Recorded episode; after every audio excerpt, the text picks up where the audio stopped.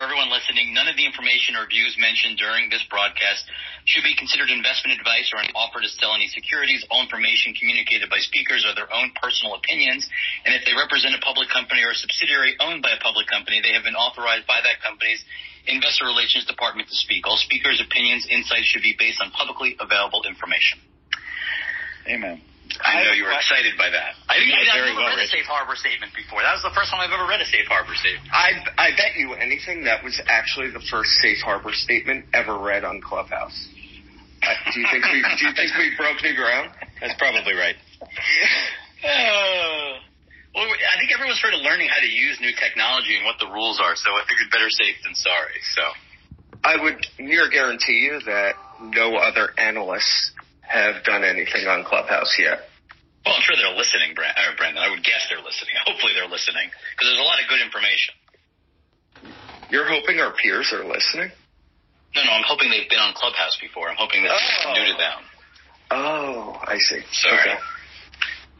Uh, we're still waiting for some of the people to join. Hey, Naomi. Hey, Rob. Thanks for joining.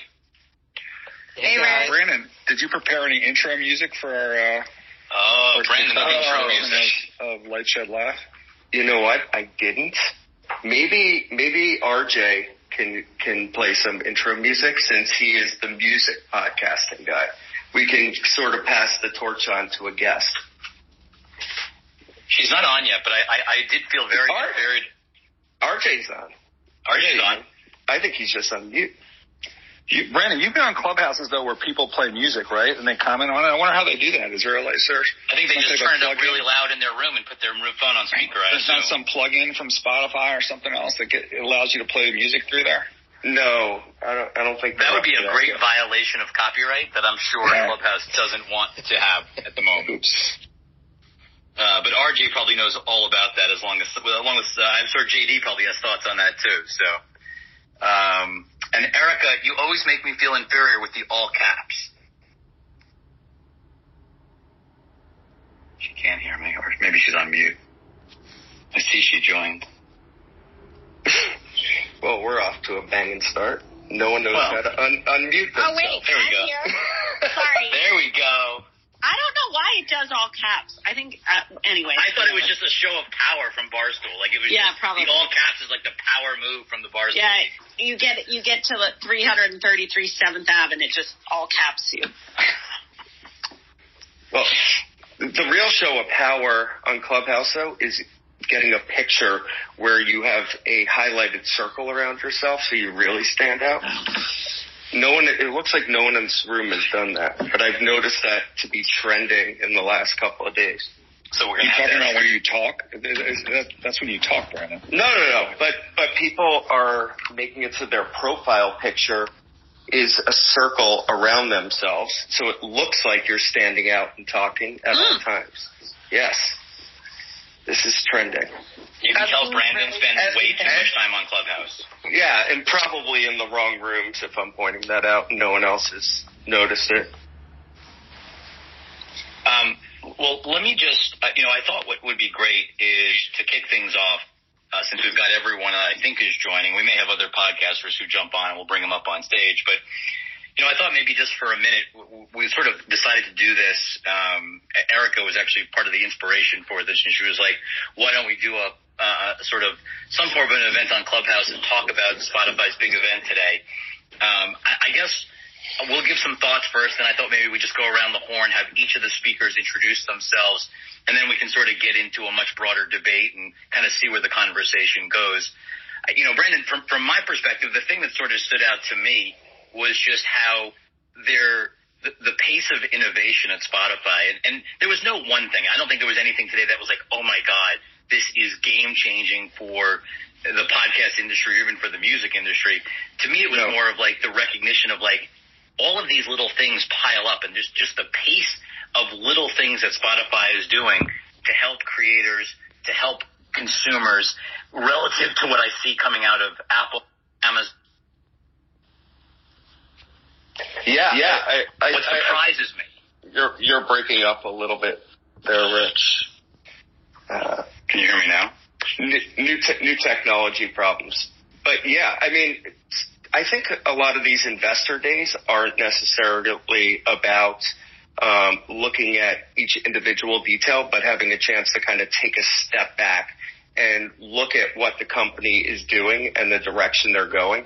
And it's it's kind of a chance to marvel at the enormity of what Spotify has built. Not just the fact that they have whatever 155 million subs, what is it, 350 million MAU, but sort of the, the vertically integrated stack that they've built across podcasting and music streaming that combines creation, distribution, monetization, and then all the different tools that they're building in each of those little subsets.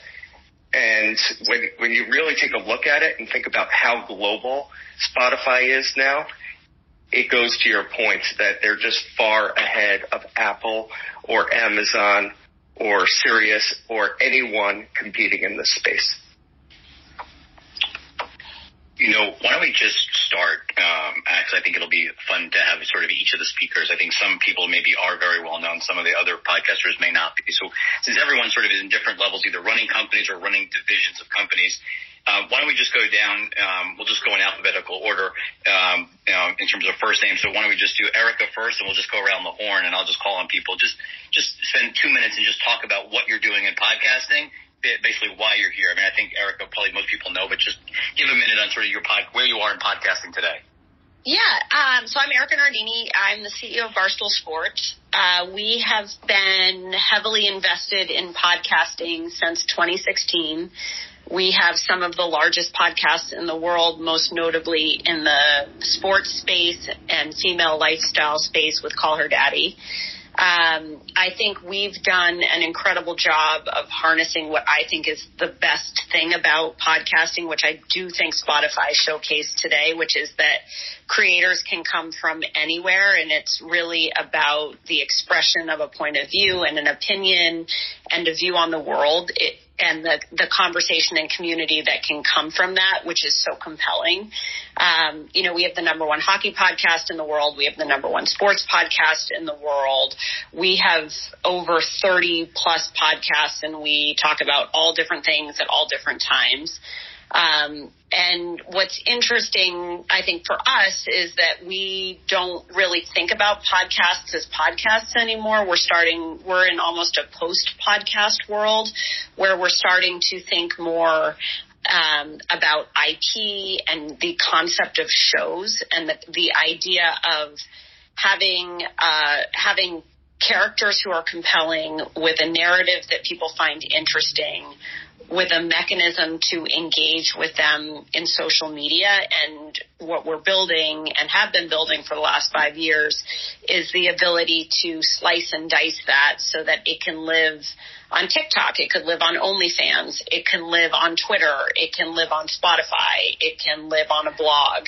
It can live in a live event. It can live on a sweatshirt. So um, that that's really what we're doing that's what really what we're doing in podcasting. Um, do you want my opinion, Rich, or just what? We no, let's let's just introduce everybody, and then we can go in and sort of dissect or uh, however you want. But let's just why don't we just JD?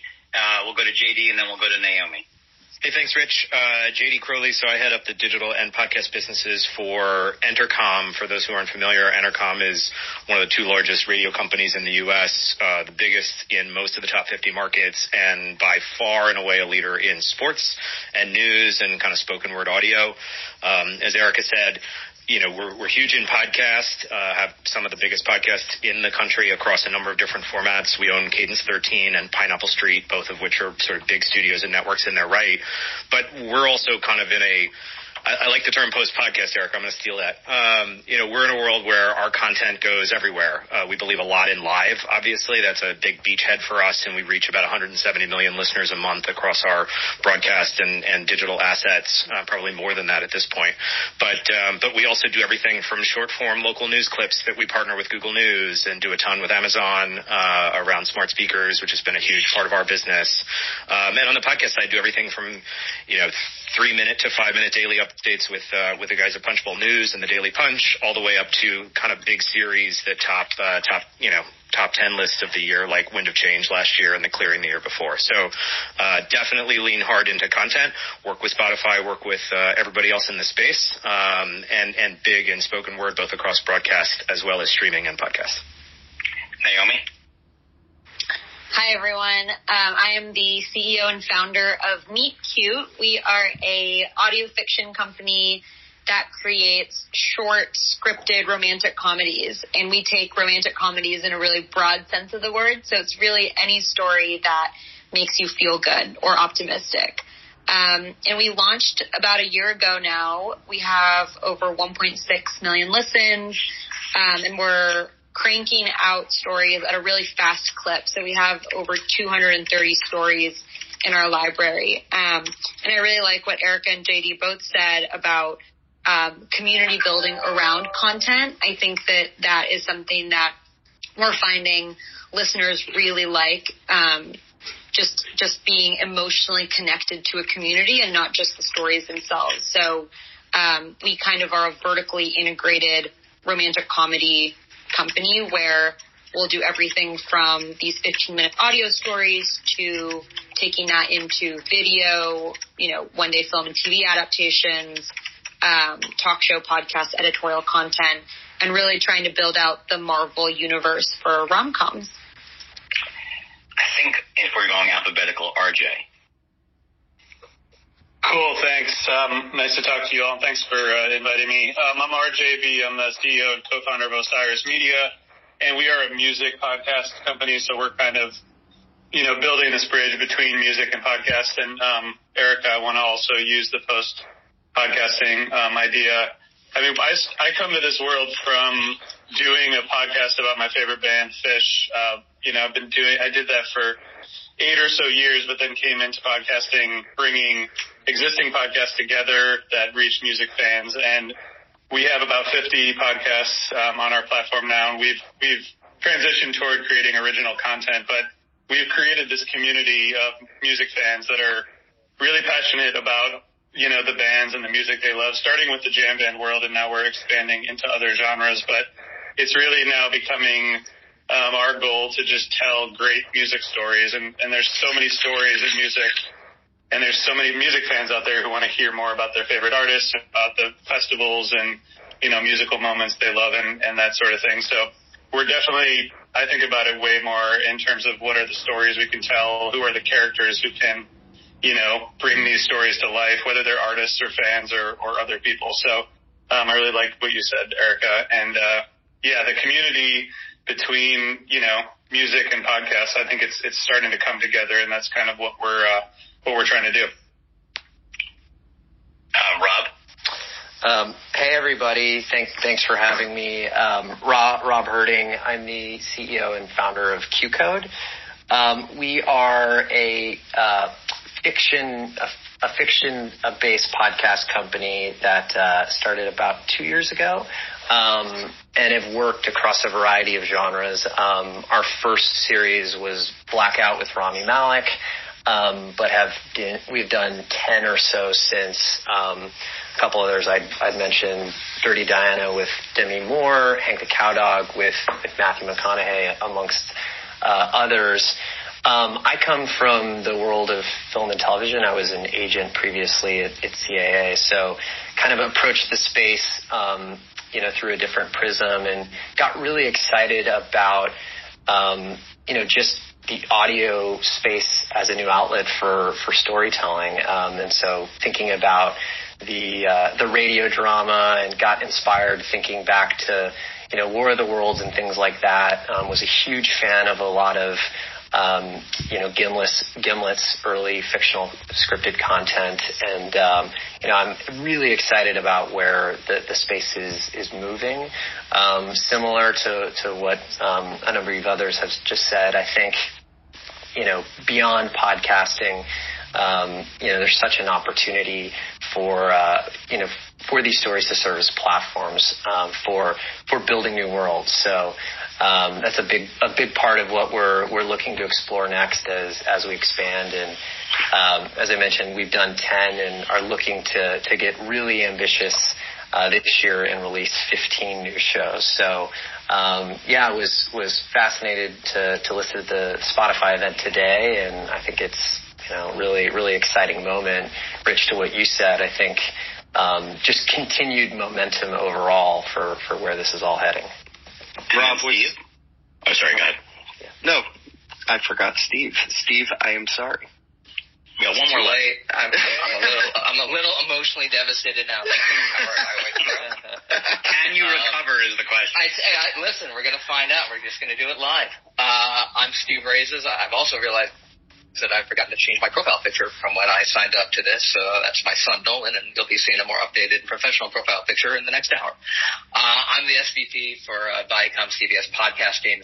Uh, Rob, it's funny. I, I grew up uh, kind of loving the same thing. You know, the War of the Worlds, the Shadow Knows, the audio to me has always been this kind of just wonderful place to escape and this unique storytelling opportunity. Um, you know, to that point, Viacom CBS kind of has a, an interesting and, and somewhat different position within the podcasting landscape. You know, for us, a lot of it is about, you know, kind of leaning into sort of the fan favorite IP, right, across the entire Viacom CBS portfolio. So I've got the wonderful job of, you know, working with all these different brands and kind of trying to figure out, you know, what shows, what talent, what franchises can live not just in the world of linear and social and digital and live and, and games, but but also in, in podcasting and really kind of try to lean into that DNA um, and figure that out. And so that really helps us kind of broaden and you know build the brand out because at the end of the day you know our fans just simply want the daily show in, in all of its various forms and different iterations. And so we do the daily show ears edition which is sort of a, a showcast. We do the daily show podcast universe which is a five episode scripted series. We're going to be having you know a number of new correspondent uh, IPs coming out. So we look at that across the entire portfolio to sort of see how we can build and grow. And you know it may feel a little Pollyannish to state this, but but it is our belief that we can help grow the pie, right? And that we actually are able to bring people in from the linear shows and cross pollinate that into podcasting. And you know, and hopefully, what we're able to do is is to continue to just grow the overall audience. Great. So I guess let's kind of get back to the actual Stream On event that happened today. Just wanted to kind of open it up out there um, or go around. Maybe start with Erika. Was there anything that surprised you um, about what Spotify said today, or any of the initiatives that they kind of brought to light? Uh, no.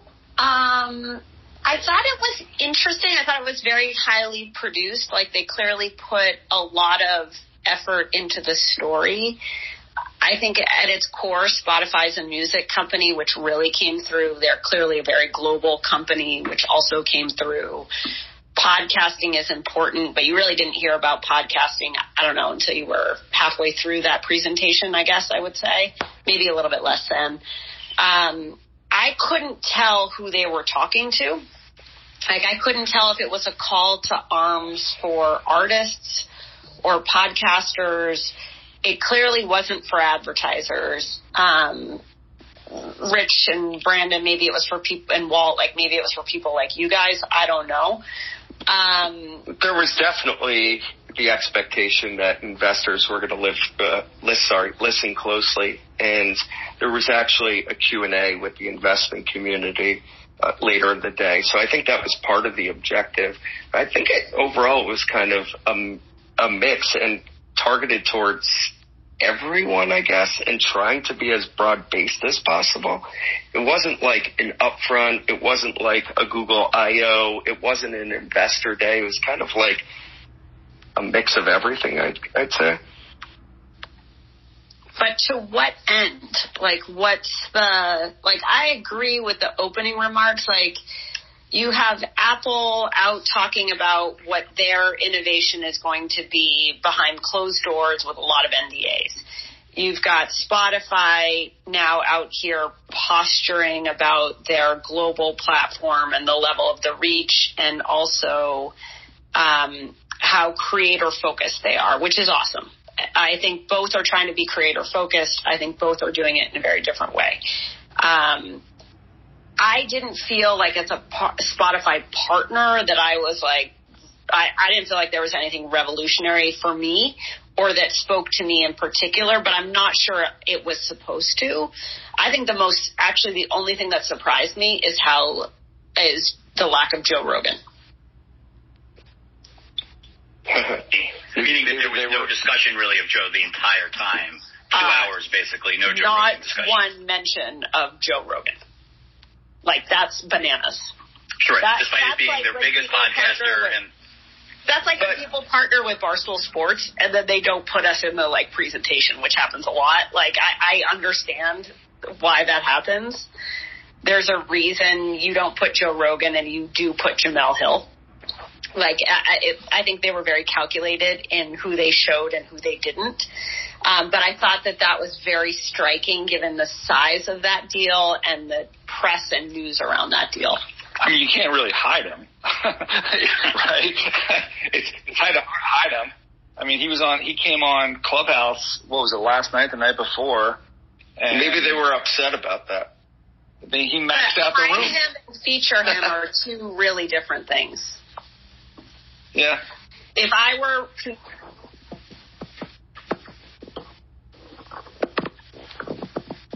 did we just lose Erika? Yeah, we lost her. Hmm. She was just in the middle of a good thought too. Did did others feel that way? I mean, I, I'd love to just get reaction from everyone else. Like, how did you feel about the event relative to that? I'll I'll jump in and say I I, I largely agree with with what Erika said. I mean, it, to me, it felt like a very broad presentation. It was trying to appeal to a little bit of everyone. Um, you know, which overall I, I, I felt like was was look, it's a good thing. Um, Rich, as you pointed out, there were so many there's so many little things that they were doing. Um, nothing shocked me. Um, I took the the biggest takeaway, um, you know, for me was was uh, some of the stuff that they're doing around advertising and creating. You know, I I really feel like monetization is one of the keys for for creators in the community still, and so um, you know they're they're working towards creating um, more opportunities on that front, and I think that's going to be big over the long term. Um, but uh, yeah, I agree with Erika. I mean, obviously, there's a lot of um, you know heavy music slant to it. Um, for for us in particular, I was I was personally interested in the the hi-fi uh, you know option that they talked about, um, relevant to what we do. But um, yeah, more more a lot of little things. I didn't I didn't think there was this a big revelation that came out of it, but um, you know, uh, really really well put together, polished, and and uh, I think a fun event for the industry at large. I, I will say, this is Steve. I, I'm I'm excited to see what they do, and I'm going to mispronounce this with, with the Algotorial, right? I, I think discovery is, is is such a problem for for all of us, and, and I think if we you know, we as an industry can figure out how to solve that, it's going to bring. You know, how many people do we lose who come in for one podcast and then never come back? So. If, if they've got a better way to kind of solve that, I think that is going to be sort of a rising tide raising all boats. And I'm sorry, Steve. Why do you think that is? Like, what do you think drives the fact that you get someone in but they don't stay? Like, what what's your observation on why they don't stick around? Is that the platform's fault, or is that your marketing fault? Like, where does kind of where does the fault Yeah, lie from that? I, I honestly, I, I think it lies with all of us. I think we've done, you know, a good job at making some great podcasts, but we still don't have enough diverse voices. We still don't have enough content, which is amazing, right? Like there are 1.5 million podcasts up on the Apple Store. There are 40 million plus episodes, but you're still getting people that like pop in for for Winds of Change or pop in for Serial or you know pop in for some one thing and we can't hook them. You know, I, I, I know, you know, we've got the people who listen to the six hours and 40 minutes and they're hardcore and we've got them. But everyone else, um, I still think it's, it's, um, I can't remember who said it, right? But like, it's that issue of choice, right? You walk into the store and there's 20 things of toothpaste on the, the shelf and you panic and you walk out. How do we make the, how do we make discovery and choice easier? So, so why do you think it is taking, and whether this is Steve or anyone else on the panel, why is it taking so long to turn this into a business? I mean, podcasts have been around for a long time. Apple's had that, that app there for a while. Like, what the hell is taking so long? I, I look at it a different way, Walt. I mean, I, I, I yeah, po- podcasts have been around for a long time, but you know, when I see an event like like today or or anything that we've done at Entercom or you know iHeart or Sirius or others have done, I mean, I still feel like we're super early days for what is about to be, you know, sort of the, the explosion of audio. I think we're all kind of singing from the same hymnal, even though we come at it a different way. So, you know, any event that celebrates audio, I, I left video three and a half years ago to come to audio because I thought there was a huge uh, upswing opportunity with very little headroom, uh, both in terms of audience uptake. You know, the eyes are kind of busy at this point, uh, but the ears are still open, as well as uh, from an advertiser standpoint. The medium, whether it's broadcast radio or podcast, as you're saying, Walt, are super under monetized and advertiser demand. I mean, I don't think any of us can fulfill all the demand that we have coming in right now, which is a good problem to have. So I still think we're early days. You know, today was a big music focused day. When I saw it, as Erika said, um, I think when you when your DNA is in spoken word, I think you approach these kinds of things a little bit differently. So it's interesting to see we're all trying different things from a different angle. But you know, from a consumer standpoint, from an advertiser standpoint, this is a is a great moment for the market, for the industry, for listeners because we're all investing, we're all innovating. You know, each one of us up here is trying something different. Um, we work with everybody as much as we compete healthy with everybody. So I actually think it's still very early days, both for listeners and for advertisers. And you bring up advertise. Sorry, Erika. Just want to say one thing. You you brought up advertising. One of the most surprising things I heard today was when Daniel said he expects, I think, tw- somewhere, and I know it's a wide range, but somewhere between 20 and 40 percent of Spotify's eventual revenue base to be advertising. And they definitely on the podcast side spoke to um, the lack of inventory that they had being the biggest problem to, to further monetization now. It's not like there's lack of advertiser demand. We have we all have the same problem. I mean, we're sold out from a you know uh, from a streaming perspective. I think everybody in the industry is. I think we're we're all relatively well monetized from a podcast perspective in terms of supply. Rates are going up, which is awesome. I think the the macro issue though is you know you guys have reported on it. I mean, the number of rating points available for TV is what down 40% in the last few years, um, and and connected TV supply isn't scaling to meet that demand. And so, you know, advertisers know audio works. The ROI when you're talking to theater of the mind, you know, a lot of the guys talked about theater of the mind earlier, and there's something different that happens in your brain when you're listening versus when you're watching. And if you're an advertiser, you want to be in the most effective place to convert a customer audio is a pretty damn effective place. We've all learned it. The data's shown it. The studies show it. And, and, um, and so, you know, we have to create more supply. We have to be careful that we don't turn audio into the early days of the display marketplace. And I think we're all trying to be very thoughtful about that, balancing moving to scale while also keeping the efficacy of the medium up and keeping the listener experience pure.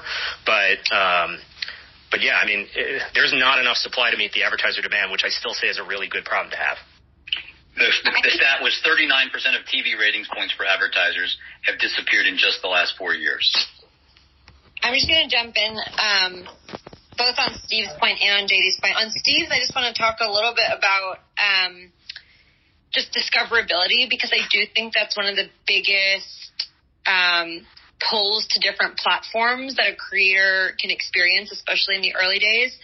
Um, for us, we're quite platform agnostic. So our stories are everywhere and really our job is to just create stories that delight listeners and meet them wherever they are. So I think from a platform perspective, they win if they keep people on their platform for longer, the same way that Netflix wants to keep you on their platform by put like putting that you know 10 second countdown before the next episode plays if they can keep you engaged for longer they win. So i think that the technology by which you can match a podcast or a creator to a listener really effectively and and say for instance like meet cute listeners love taylor swift and billie eilish you you always serve up meet cute to those people and vice versa.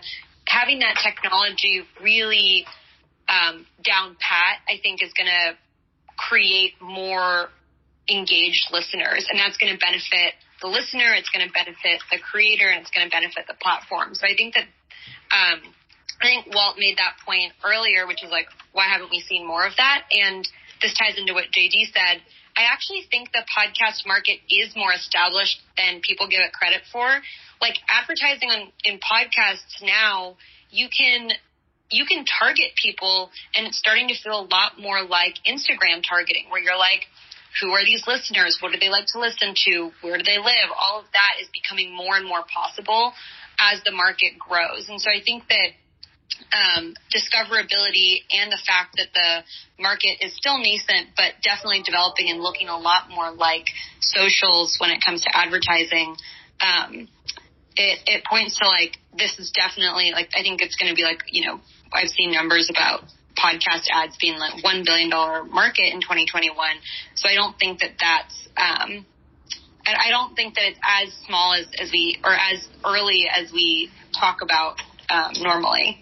Yeah, I, I agree with that. I, I agree with Naomi. Like, I think, I don't think it's that early for podcasting. I think podcasting has a massive long tail problem, which is the same thing. I agree with JD. It's the same problem we had in the internet. And then we created horrible pop unders, pop ups, fireworks, like sparklers coming out of your display page. Like, I think the same thing actually is happening.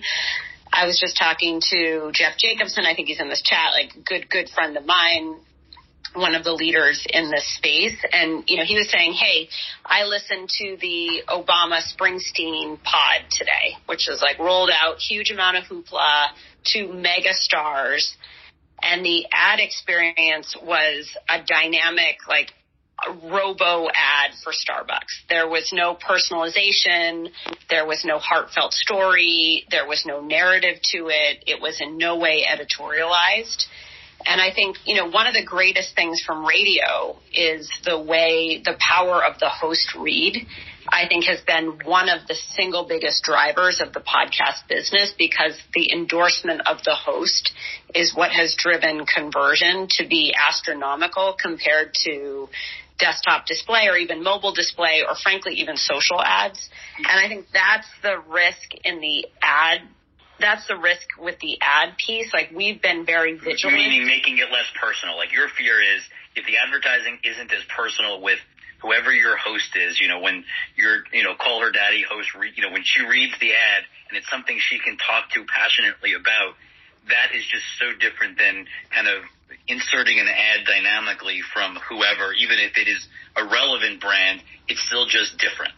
Yeah, I mean, yeah. the players are set up so that you can skip forward and backwards in an increment of 15 or 30 seconds extremely easy. When you hear the beginning of an ad, what you are instantly going to be able to do, which you cannot do in radio and you can do on YouTube is just skip. If you look at our business, you know, when Big Cat gives a read, when Big Cat is on Pardon My Take and he's giving an ad read, it feels like something personal from Big Cat. And we work hard at that. We work hard to make, to make our ads editorial. And I think that's partly the danger that we're all in, which is everyone is so striving for monetization. Everyone is striving for legitimization and they're striving for scale and ease of use. And the expense of that is going to be creativity. I, I think the other interesting thing is the absence of the IAB and you know you look at Spotify giving this like I don't think anybody's following any any rules anymore about when you give an investor presentation, when you give an ad presentation, when you give a, a creator presentation, which I personally love. But I think that's also what's so interesting is the new front is coming the podcast upfront moved to the spring, which I think is kind of bananas. So I, I, think the whole space is kind of confused about how it thinks about the ad market. And I give Spotify a ton of credit for frankly getting ahead of it.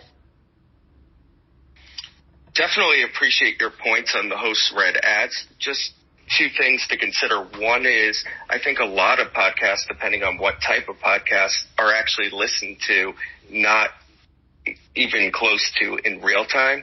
So how do you how do you solve for advertising um, when there's a delay in listening, and then also the power of targeting? I don't is, think that I don't think that ever I don't think that time has to do with it, right? A host re- Colin Cowherd saying he loves a product matters more than a standard pre-recorded ad. It will always carry more weight. But it also limits the amount of products that you can advertise on podcasts if you go that totally. way. But, but yeah. it's not it's not an either it's not an either or though. I mean, this is one of the I think the biggest misconception in, is in the industry. the vast majority of our host read ads are still inserted dynamically. So we can do a tune in ad for a client. And to Erika's point, the host read ad, whether it's on radio or podcast or streaming, is hands down the most effective ad, and we should be charging totally. we should be charging tens of thousands of dollars of CPMS for it. Frankly. Um, hold, on, hold, hold on, stop there, stop there. So to Walt's question, why are you not? Like, why are you underselling that ad right now? If you're sold out, demand is high, brands want to be, or consumers want are there, and brands want to be there. Why are you not jacking the price? Like, what's stopping prices? That? Yeah, I mean, I'll be careful what I say here, Rich, but I would say generally speaking, prices are high, and and you know we and I think the rest of the market sees it expanding. The only threat is an actor who comes in and undercuts or brings sort of bad ad practices from display, as we said earlier, into the media. And I think we're all, at least the folks on this panel, I'm sure, are working hard to make sure that doesn't happen.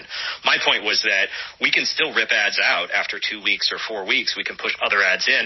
And by the way, we can also have the host cut five or six different ads and insert those based on who the audience is. So we can combine the host read creative with a targeted campaign.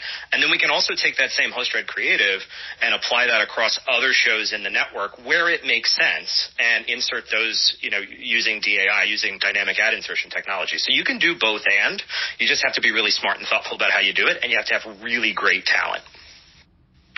And how does yeah. it work tech, tech wise? I was just going to say like on the tech side, how many ads, I mean, is it limitless? Like if you have a host of one of your shows, can they read 10 different ads and then dynamically insert any of the 10 or like how and does it work on every platform or are there still some where that's a tr- where that's a challenge so from our perspective, yes, everything is dynamically inserted. Uh, we we insert it into the RSS feed. So so any player, whether it's Spotify or Apple or Amazon or, on our end or our own player, Radio.com, any app is just picking up our RSS feed, and all the ads are self-contained. Uh, but we insert it into the feed, whether it's in the first position, the middle position, whether we want to add units, whether we want to reduce units. It's all controlled at the ad server level, which we control exclusively. Yeah, I just want to jump in just on the from a creative perspective.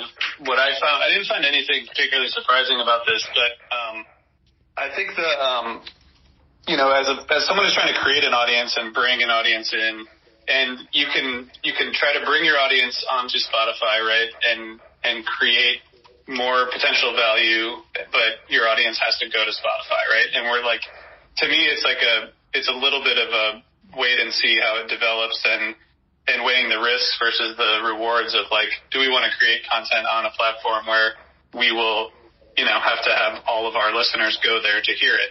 Um, from a music perspective, I think the the announcement they made, I guess it was late last year, about you know creating the playlist music combo, um, so you can hear full songs with with talking in between. We're going to launch a show using that tool soon, which I think is a great tool. But I like from a music perspective, that allows you to listen to full songs. So to me, that's more important than any ad tech stuff that that you can right now get, you know, on on any other platform where you can where it's open and you can listen anywhere. So that's kind of like a. Maybe, yeah. just walk people through exactly how it's going to work in terms of what you're rolling out? Um, so, so you, if you go through Anchor, you can create a podcast where you have segments of talking, and then you can play full songs from Spotify's catalog. So it'll play on Spotify as a playlist, but you can have, you know, a few minutes of talking, then a song, a few minutes of talking, and a song. They uh, Spotify's rolled out a few originals that were built with this model, but like that's to me that's a great use of Spotify because you're getting around the hurdles which are very familiar to everyone with music licensing in podcasts, and you're allowing listeners to have that experience with songs. But you are you're also you know, it's not really about the advertising experience. Um, in that case, it's just about utilizing what they have to offer, which is which is every song under the sun. You know. I want to hop in here on a kind of a different tangent of this, which my, my friend Marty um, is always hassling me about how you can't search for podcasts on Google. I'm not sure if that's true or not, but like if you're closed in Spotify, couldn't the demand really explode if you tied in better search and, and open this stuff up and maybe you get people paying for, for, uh, for, for search to try and get the, get bigger uptake? I mean, we've always seen advertising tied to Google search. You know, why is that not happening? Or if it, if it is, why is it not used more often?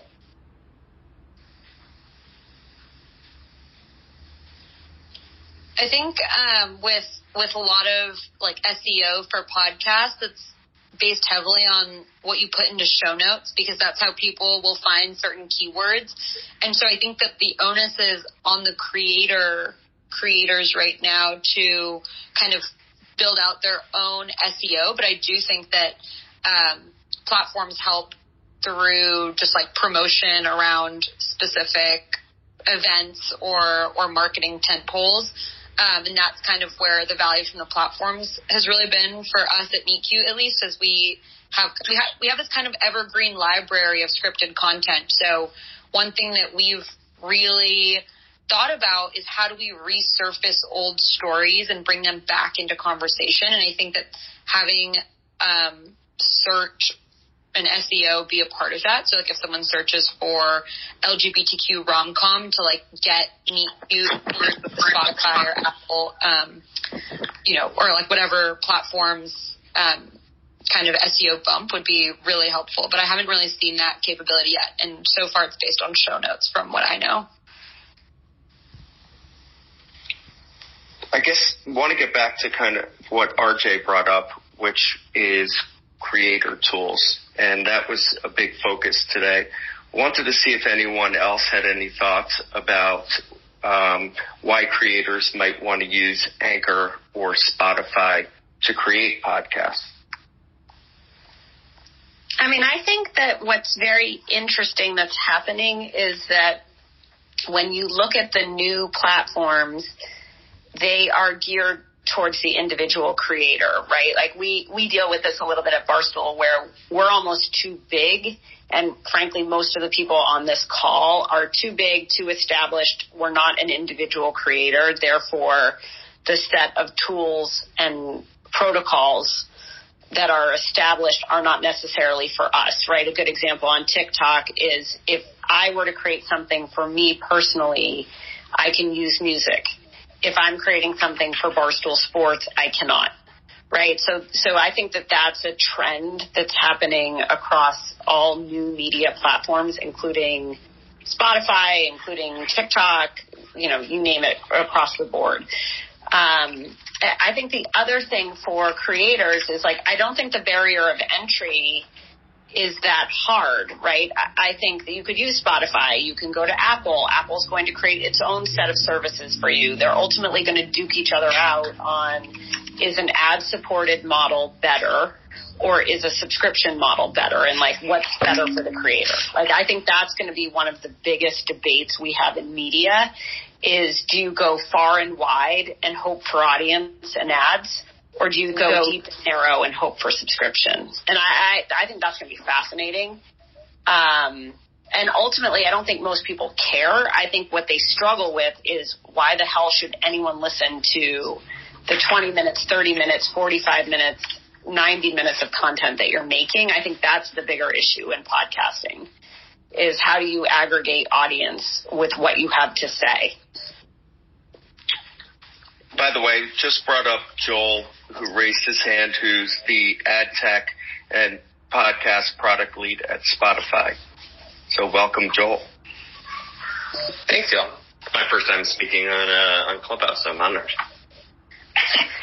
um, you know, I, I, guess just for the group, uh, you know, I, I, guess just one of the questions that just keeps standing out to me is, um, you know, as you think about sort of the development of the podcast ecosystem, um, you know, it still feels like our, our single biggest problem is that the way that I find out about almost every podcast that I that I listen to is Walt tells me to listen to something or Brandon or some other friend. Like it still seems like a word of mouth game. And it's funny when I listened to my one of my first podcasts was when I really was getting into Serial after Brandon was yelling at me for not listening to it.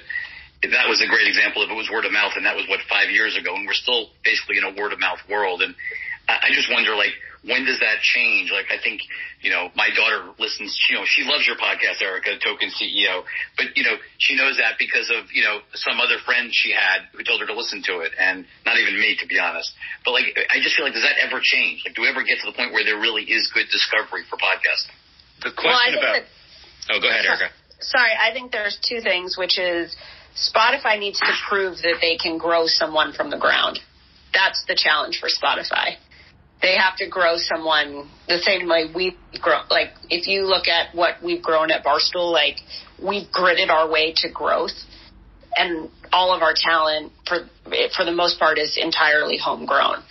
Um, I think they have to do that to prove the whole value proposition because they've done it in music, right? The J Balvin story is a great, was a great story they they showed his growth and how they as a platform were able to achieve that. I think they have to do the same thing in podcasting. I think the other thing that needs to happen is it has to become cultural, right? Like when you look at Call Her Daddy, what's fascinating about Call Her Daddy is you go onto a college campus right now, assuming kids were in college, you're going to see a sweatshirt that says Daddy Gang, and you're like, what's Daddy Gang? And then you answer the question of what's Daddy Gang and you download the podcast. So like I think those are the things that really have to happen for any platform to truly become transcendent and also to establish themselves as a true vehicle for creators, not just a platform on which their content can live. Yeah, I think um, I'll just add on to that. Like they have like two million podcasts or something and they've shown that they can acquire the the best like names and the biggest podcasts, but um, I think it's a very different muscle to create a community um, from something that doesn't exist yet, and that is totally agree. Someone made the like comment about being that Spotify is like the vertically integrated stack. It like goes does everything from music to podcasts to tools. Um, and so they need to create the vertically integrated stack for storytellers that haven't had a platform on socials or anywhere else yet. I think the question earlier about search, um, Brandon or Walt, I don't remember who asked it, is, is a really important question. To Erika's point, you know, there's two ways to grow a podcast audience right now. One is word of mouth because you built a great community and whether you sell merch or whether friends tell friends or this sort of social virality around it. And that, that's the classic way. The second is, you know, you lean into whether it's a Barstool or Entercom or, or any of the other sort of major players and we can put you across a big podcast network. In our case, we can put you on broadcast, which really drives audience. And we focus on earned media. You know, we do a lot of work on PR as does everyone else, sort of getting our shows out there into major mainstream media. But the third way, which doesn't still exist at scale yet today, is around search and is around discovery at the topic level. And, you know, audio hasn't moved around the internet very well for the last 20 years, which is why I said earlier, I think we're still at the early days. We've all hacked video players to get embedded audio. We've used, you know, audiograms on social and sort of native video players. But until we have really native transcription, sentiment analysis, and then ultimately surface in search at scale broadly across the internet, you know, you're missing that third dimension of being found out because somebody's looking for something specific. So I think that's, there's a lot of innovation going on there. The best thing about audio is that it is really broad and pervasive, unlike YouTube. Even though podcast and YouTube developed very similarly, there is no one single platform. And I think at the end of the day, that's a good thing. It's a good thing for consumers and for advertisers. But it does mean that there's some fundamental plumbing from search and all of all the platforms working together that still does need to be laid for that third kind of discovery around topic.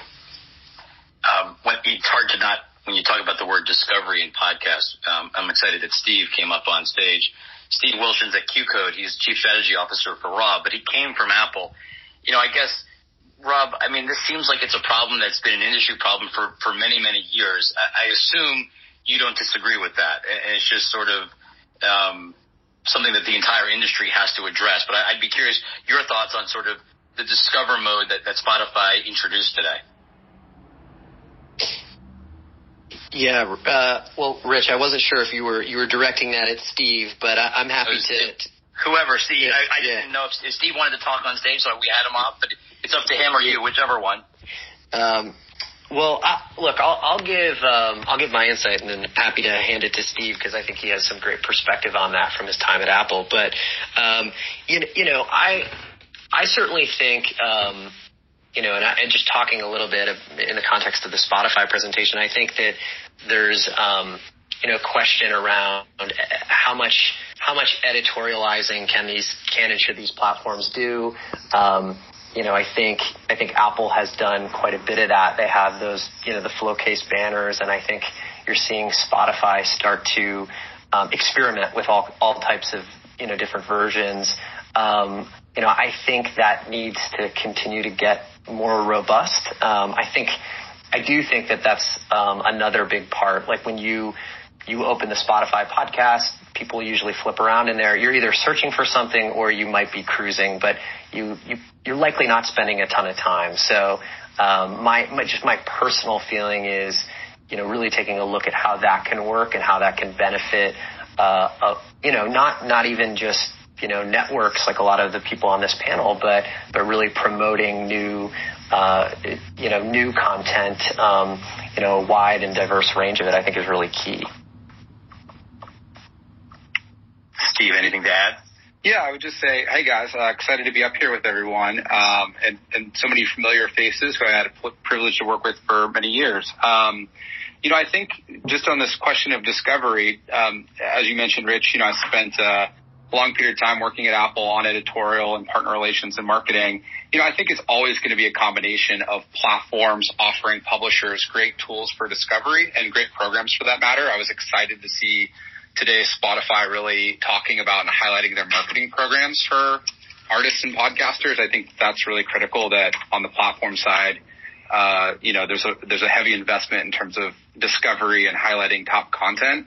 It's it's always going to be editorial and those kinds of programs which help push from their end to help gin up word of mouth. I mean, I think you know going back to even my time at Apple on Serial, part of what we had done differently there was promote that show with a four week pre-subscribe uh, moment with a trailer, right? And no one at the time was doing that kind of, you know, release strategy for a podcast, which spun up, you know, word of mouth. And I think, you know, we, we always will make decisions based on what movies we watch, based on what our friends are.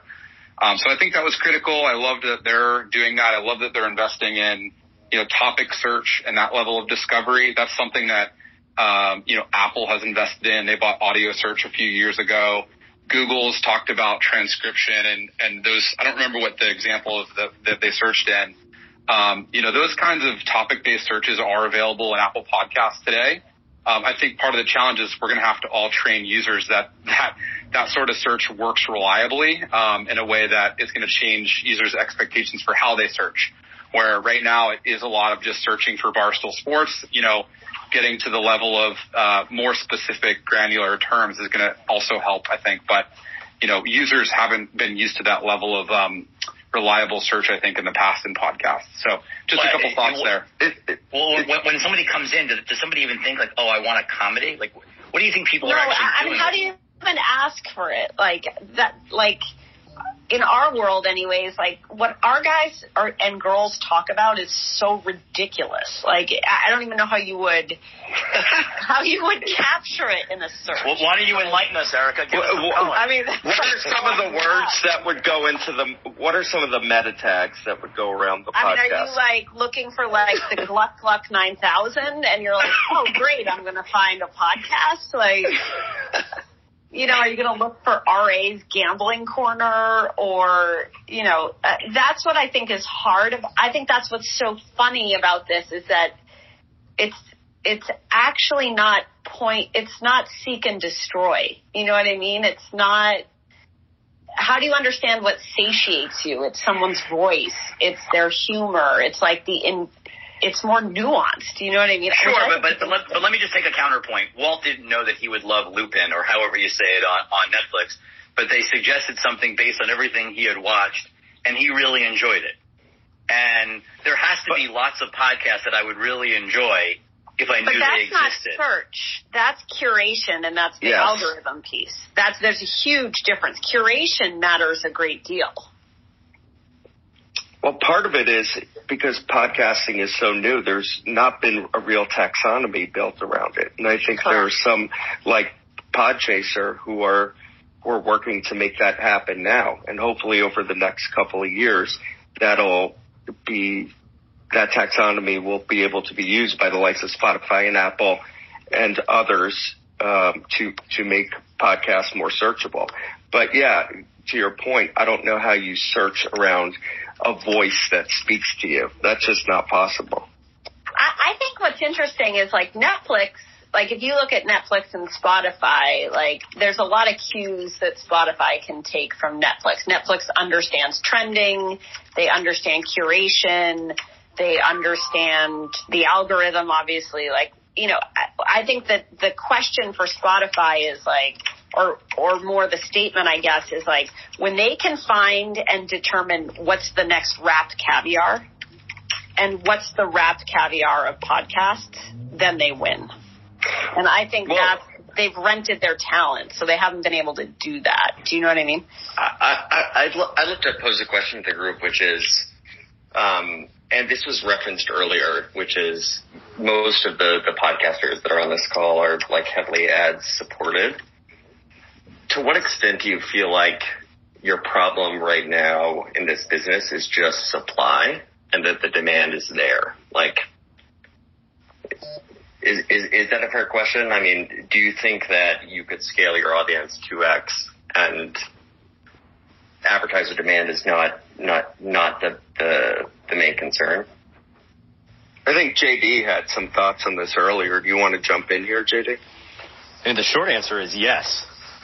uh, you, you, know, I think um, and, and Eric and some others were referencing this earlier, there's not one type of podcast and there's not one type of podcaster. There's bigger portfolio companies like some of those, you know, here.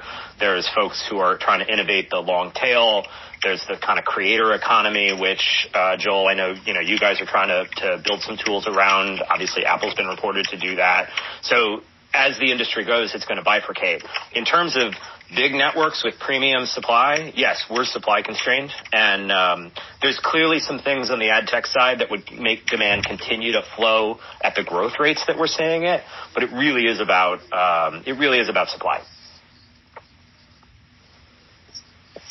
I, I, my my read on the on the ecosystem generally is that there's there are a tremendous number of creators who are short of whatever that magic threshold is where you get to individual show, you reach the, the number of downloads where suddenly we're willing to sell you on a show by show basis and, and you can eke out an, an ad supported model.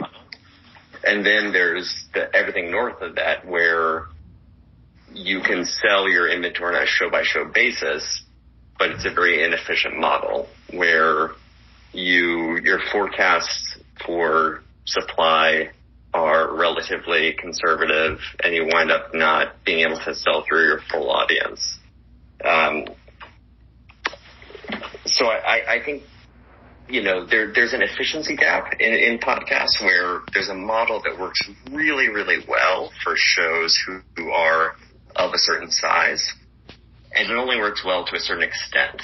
And past that, um, it's it's hard to actually like get every impression filled and and I think that like the question for the industry is how do we take that model that's worked really well, which a lot of like you guys have been speaking to the magic of host read ads, that efficacy.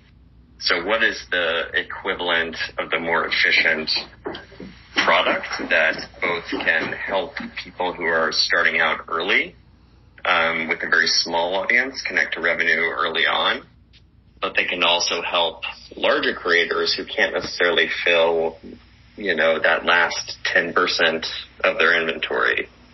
Um, it, it feels like that's kind of the gap that, that, that podcasting needs to, needs to figure out and, and move, move beyond.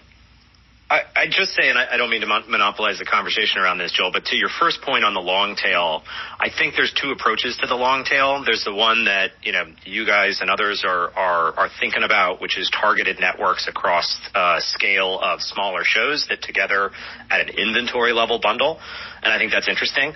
Um, as long as we don't make terrible ads and NASCAR up our our uh, shows, I think that um, there's opportunity there, and there's some buyers who are clearly going to want to buy that way. Not all of them.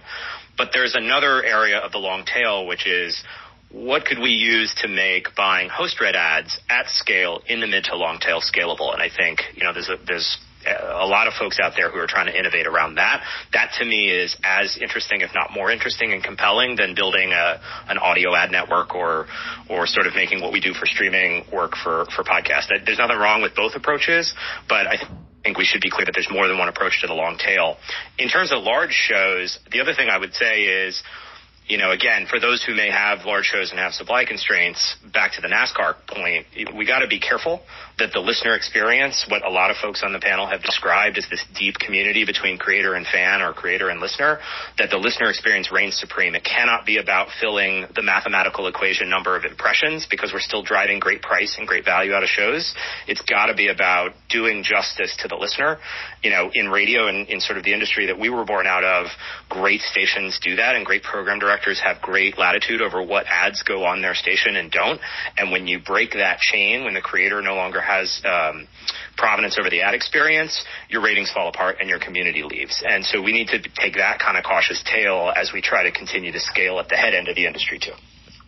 Yeah, uh, yeah, and I, there are a number of cautionary tales uh, that that should inform the way that podcast advertising develops over time, like whether it is you know, just digital and, and, and its relationship with publishers. Um, and, but, but the incentives are aligned, right? Like a good listener experience equates to a good return on investment for advertisers. And I think that that's the, and podcasting is overall a really engaged medium where you have people who are unlike radio, um, tracking language, like engaged in narrative and um, and that's an in, incredibly engaged listener that you don't just want to, you know, squander away that um, and and deliver something that's that's really like just uh, channeling, you know, the same type of creative you would get in other mediums into into this one. I think I think from publishers to platforms to advertisers, everyone is aligned on that. I switch gears a little bit. You know, Walter, well, can I just say one quick thing just about the yeah, ad yeah, experience? Yeah. Just because I we just we just did an audience survey um, of listeners and um, you know overwhelmingly positive about everything. And on the advertising front, we got zero comments at all about live reads, about the custom content we're doing with sponsors, about any of the host read stuff, and a number of ads on the dynamic insertion front and like part of that is you know learning the programming side and learning how it, how to do it best and when and where and and inventory. But it also is at least for us where we have this really strong community of people. I think it, it's it can like be a little jarring and it can be um, it can definitely take away from the listener experience. And and I think like you said earlier, JD, it's not one or the other, but um, we're thinking more about that balance and how to make sure that the listener experience is as as good as possible because the con- they come for the content, but I think that you can drive people away over time without, you know, without taking that into account. We're we're in the same boat as RJ, um, where we have these 15 minute scripted stories, and a mid roll or pre roll ad can really pull people out of the listening experience. So actually, we we still don't run ads in our content um, as just like programmatic ads that will interrupt the the listening experience because we're trying to grow an audience and a community and build trust with our format. So we actually find that ads disrupt that experience quite a bit. Yeah, I would just quickly go back to what was said earlier on, you know, in terms of who the audience is for, for today's announcement from Spotify. And, you know, I, I think for sure that those of us here on stage, uh, and with Jules' uh, inclusion before, I mean, I think what they're looking at is helping, you know, the millions of podcasts out there, uh, monetize probably at scale through tools like Anchor, which, you know, we might, we might be all past that stage, but, uh, in aggregate helping, you know, them monetize through advertising, um, in a way that the podcast industry hasn't yet really unlocked, uh, to date. And, and I think, I think that's the thing that is, that I really struggle with, uh, in the industry is that, the model that works so well that that is you know pushing one billion annual um, in the U.S. It completely leaves out um, creators who don't meet a certain threshold, and, and for for this to be sustainable, and one, one of the things that I liked about our presentation today is talked about we're a global business, you know, and and um, when we think about the, the focus was largely on music, but we're launching, you know, like podcasting and, and is just as much a part of these, these new expansions in different markets. Um, if, if we want to, for audio, to have a sustainable trajectory, then that means it has to have a much lower barrier to entry. And somebody's got to earn their first like local currency unit, whatever it is, um, earlier on in the process, right? Than is possible today if you're sitting in the U.S. and you're very privileged to be in the U.S. And creators have more options uh, today than ever, right? I mean, you can like choose your channel but there's something really magical. I think we'd all agree on in, in audio where the visual piece of it is entirely abstracted away, uh, which I think makes it possible for a whole different type of creator to actually have a whole different type of expression. Um, and so, so anyway, I think like there are these problems for, for large businesses, but the thing that pains me the most about the industry is that there isn't something to encourage people to just like, okay, you got your first 100. How do you get to your next 250? How do you get to your next 500, etc. And like even seeing small, sorry guys, um, even seeing small um, amounts of revenue accrue um, makes a big difference there. And, and anyway, so maybe we shift gears now because we talked a lot about ads um, to subscription. I think I think maybe Spotify announced a plan to beta this, and you know, you've seen this happen, you know, with I think even print where people are, are getting a lot of subscription revenue. I think um, Ben Thompson, who's a tech guy, tried to get a subscription, uh, or at least reading his a lot of his um, notes into a podcast, and he had to do this like fangled thing in order to get people to get this private feed. We do a little bit of the same thing ourselves with our own podcast. So, well, but just for the broader market, what role do you think subscription is going to play? Is, is this going to be a bigger way for these um, creators to, to monetize their content?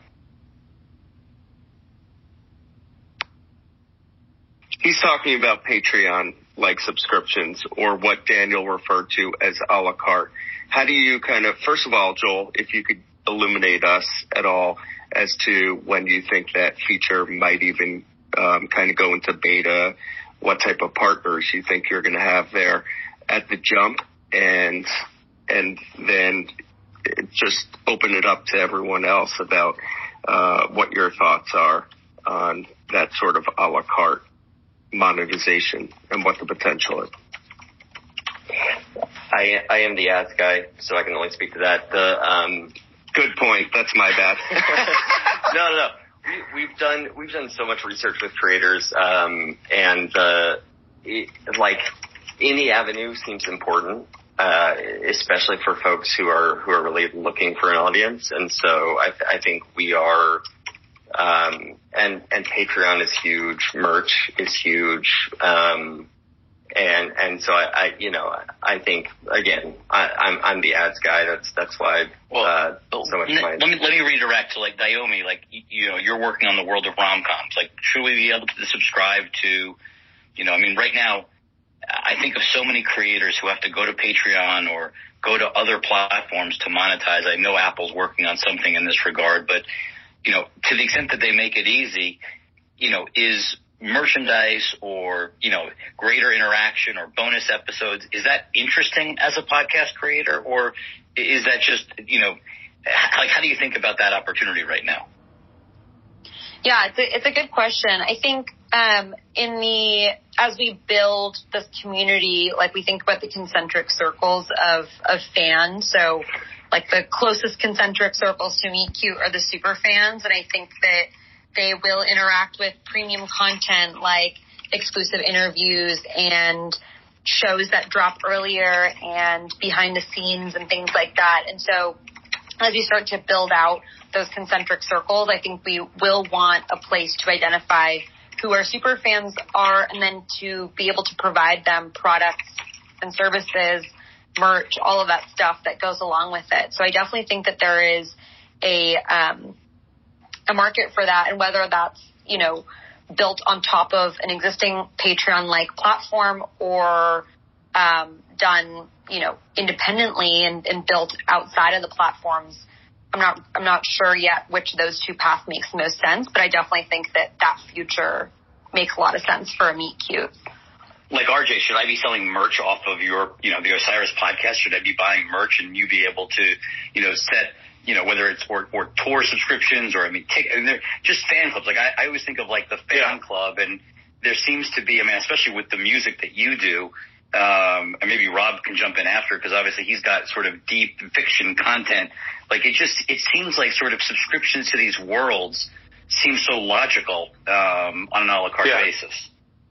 Well, also, Rich, by the way, hold on. Before you go, Roger, I yeah. mean, we pay for everything now. I mean, I, you know, you click on a link to the Washington Post, New York Times, you know, whatever, like all these streaming things. I, I, I'm, I guess I'm a little surprised that, you know, this isn't a bigger part of where the industry is going. It seems that the consumer is prepared to pay some incremental dollars for the content um, yeah. that they want. For sure. I mean, that, that's that's what I was going to say. I mean, podcasts are free. You know, it's awesome, and, and podcasts should be free to listen to. But, but why should you know, be the only thing that's free? Exactly. what else I is mean, free?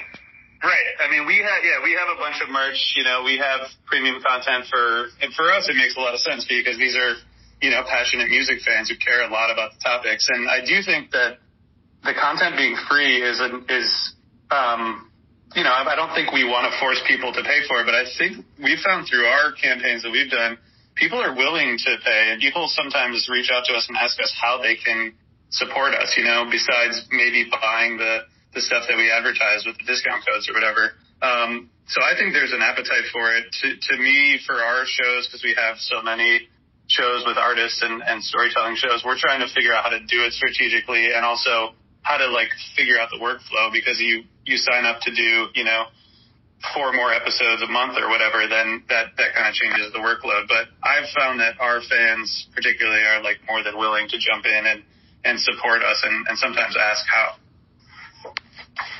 I I would agree. I, we've had we've had a similar experience in in that you know people have reached out independently saying they'd be willing to pay. Um, you know, if we dropped our ads or if we did this or that or at, you know added bonus content. So, um, I you know, and overall, I think the diversifying of of the monetization is is is a really good thing, right? Not having it all just be reliant on the ad supported model.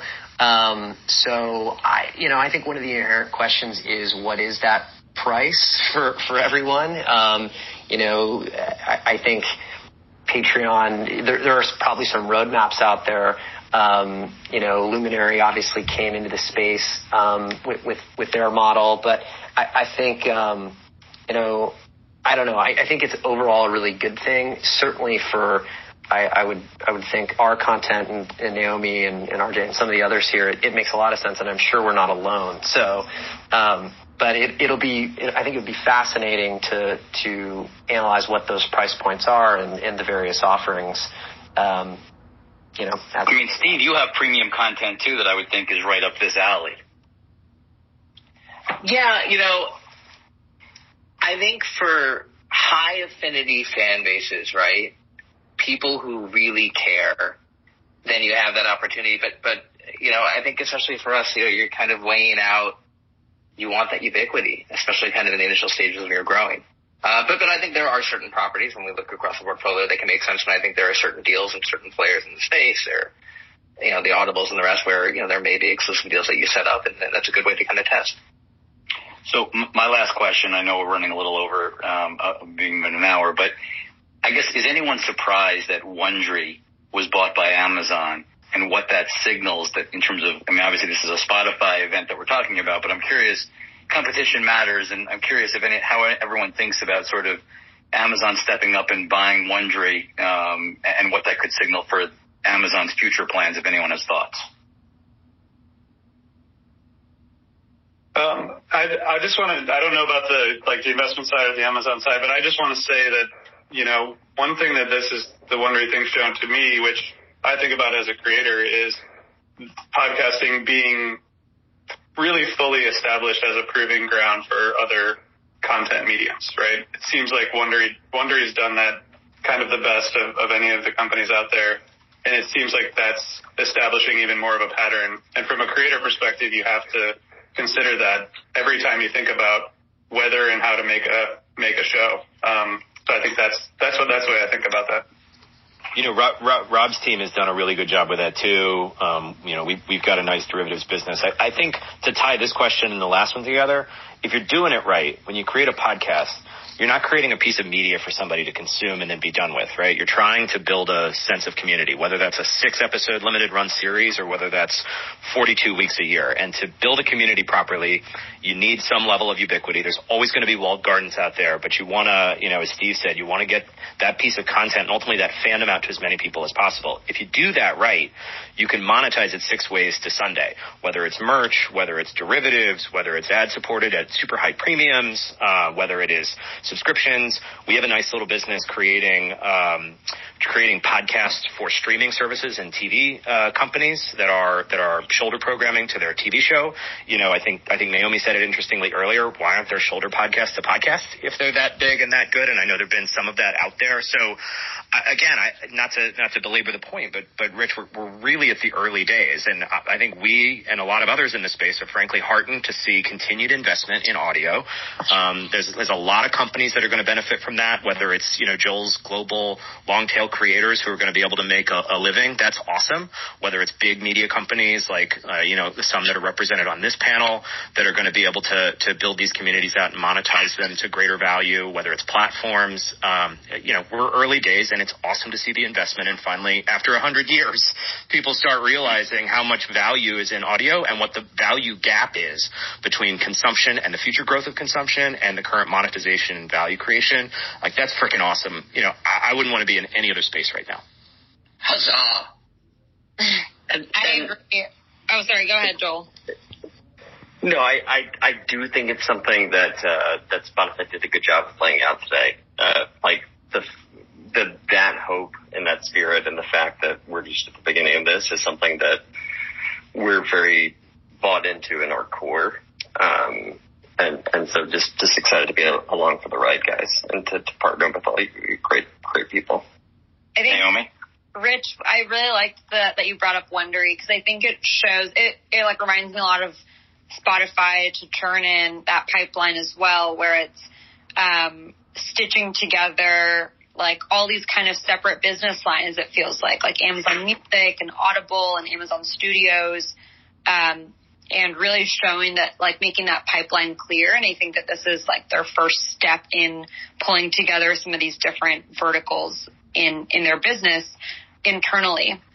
Um, and like if you just look at like Netflix is definitely giving up mind share and attention to the audio market right now. And I think everyone here is working on things that are pulling people away from screens into audio and away from like Netflix into into Spotify and, and it's a really, really fun transition to be a part of.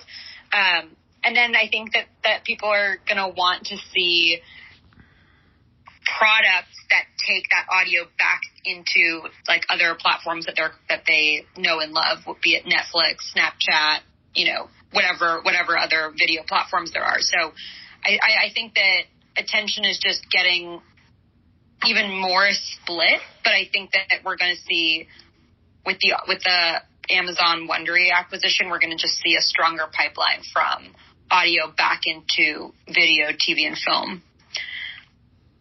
I, also so, think that I mean, hopefully, there's also going to be more of a push just with I mean, you know, what Amazon is really good at, and if they can market the hell out of something. So I think that investment from them, I think they're an increase in awareness. I mean, you know, there's another player in the space, but I, I would still say that overall, it's it's not necessarily a factor of competition yet uh, amongst each other so much as it is you know figuring out how to kind of grow that pie in awareness and, and Amazon putting its weight behind it is probably going to be ultimately a good thing.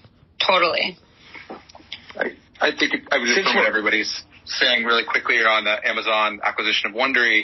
I think one thing that it highlights for me though is a rising, um, you know, a rising quantity of owned content by the major platforms, which, you know, those of us here on stage, I, I, I would sort of observe none of our content was featured in the Spotify event today. And so, you know, a lot of what Spotify highlighted was their owned uh, owned content. I imagine Amazon will increasingly do the same thing with Wondery content, which which is completely understandable and legitimate. But I think you know as the industry continues to move forward, the question rises in my mind a little bit more around you know us as independent publishers, the degree to which you know we'll take priority versus you know these platforms own content as that continues to increase.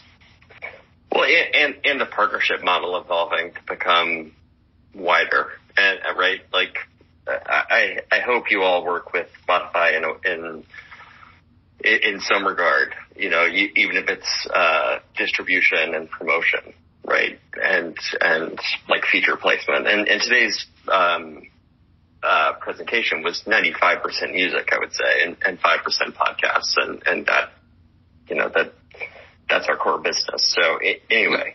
No doubt, Joel. And, and, and just to be clear, like I, one of the most exciting things for me on a personal level is going from the platform side to now a publisher where I get to work with your colleagues that are lower down in this thread. And I'm, I'm super excited to do so in a much broader way. But nonetheless, I, I think, you know, this is always a question in terms of, you know, when platforms get into the content business, how much is that going to be the priority for them versus other people's content? And we, we represent that here on stage. So I think it's just a dynamic to think about in a new way. And certainly, you know, for the industry broadly. And then, you know, just candidly me personally, as I, I've been on that platform side for my whole career and now I'm on the publisher side. So, um, it's all good and it's, it's exciting, but I just think it's an, it's an increasing dynamic, especially as Amazon is entering with, with a large, large publisher like Wondery. And I think Hernan was in here a little bit earlier.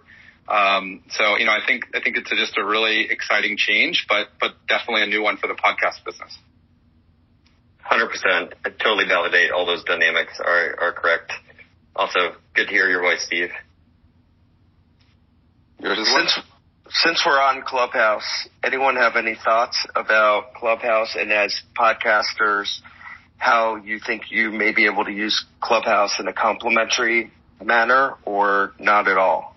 If anyone has any thoughts. Guess not. Well, I'm, I'm going to hit the leave quietly button. I, Brandon, I'll just I'll just say on that. I mean, I, I think um, you know certainly as a tool for marketing and um, you know awareness. We talked a little bit about that earlier. I think I think this is building Clubhouse a great um, you know community, right? And so it's something we've discussed. It's obviously brand new and very early, but um, I'm sure there's more to do there, but uh, yeah, on, honest answer, we're we're still kind of spitballing a lot of ideas. I think where it is, I mean, as evidenced by this, right? It, it's it's pretty good for fast hot takes in a way that that that podcasting probably can't get to quite as quickly. Uh, but it'll be interesting to kind of see where where it evolves. But but it certainly has caught kind of that fire, and I think this this is why. I wonder if it could be useful for content testing. I don't I don't know if people have done that already, but I've thought about that and wonder if if the platform would work for that or not.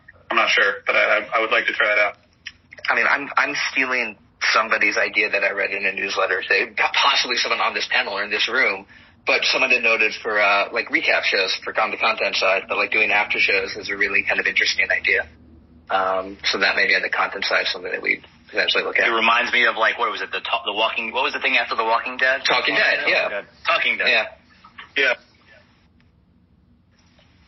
In the in the short run uh, seasonal show area, there's I think a lot of room to do uh, events in celebration of a season. When I was at Apple, we did a event for uh, Malcolm Gladwell at the Apple Store in Soho just before the final episode of Revisionist History, and I think it was an amazing celebratory moment when listeners of that show uh, were able to come out and ask all their all their questions from the whole season and get ready for that finale. And I think you know that's one of the things that we're thinking about with QCODE shows.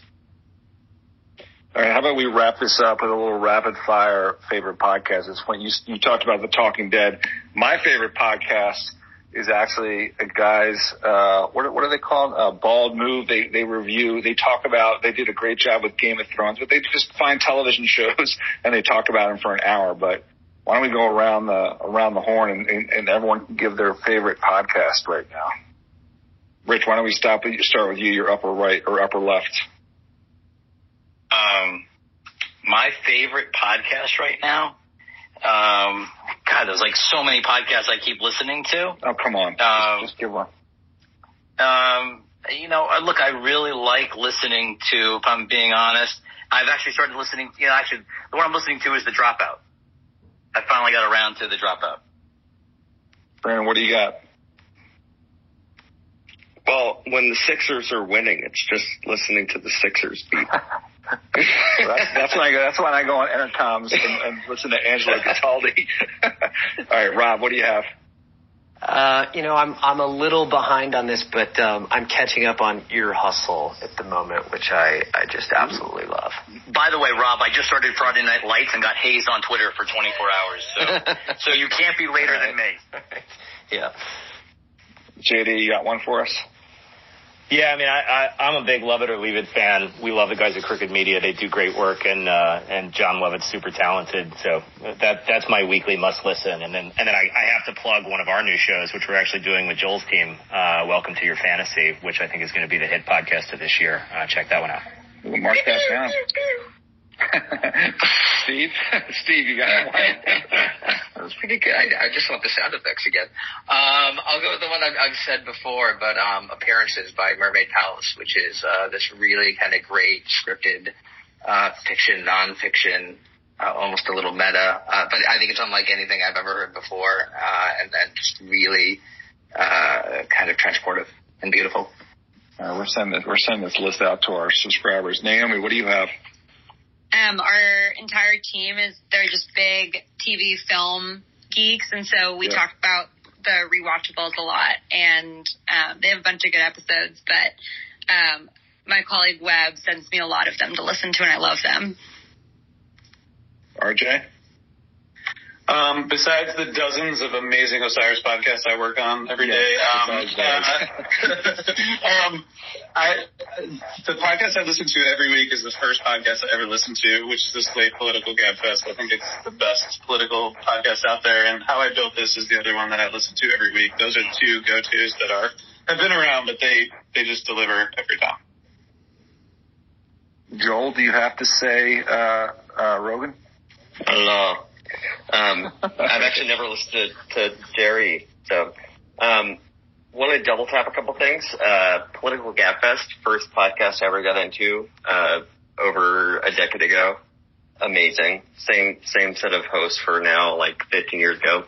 Fun fact: Megaphone, born out of Slate Podcasts, uh, creators of um, the Political Gabfest and the Culture Gabfest. Also, love Ear Hustle. Uh, love it or leave it by far the best Crooked Media podcast. Um, Pod Save America is like the unedited tapes that then uh, Crooked Media turned into a bunch of great shows. Um, my favorite show, I would I would say, is uh, Love and Radio, which is actually a Luminary podcast uh, by Nick van der Kolk. Um, great, great, interesting, always provocative, thought provoking. But Political Gabfest for a long time has been my favorite show. So. Steve? I'm going to go with All Fantasy Everything, which is a HeadGum show. Uh, you know, some of the greatest uh, writers in comedy right now, Ian Karmel and others, drafting their favorite topics uh, that are somewhat funny and meaningless. It's a great show. I can't believe none of you said the LightShed TMT weekly podcast, which is right now the hottest podcast for TMT investors across the globe. Close I was second. hurt. I mean, Close I was second. hurt. I was hurt by that. You, you guys got to put that out wide. That's your problem. Yeah, Don't blow my we need- intro. we need Spotify to get that subscription thing going. Let's go, Joel. Uh, thank you all for joining. This is the first kind of one we've done LightShed Live on here, and I appreciate everyone joining. And talk to everyone soon. And go Thanks, listen to a podcast. Yep. Thanks, everybody. Yeah, thank you. Good night.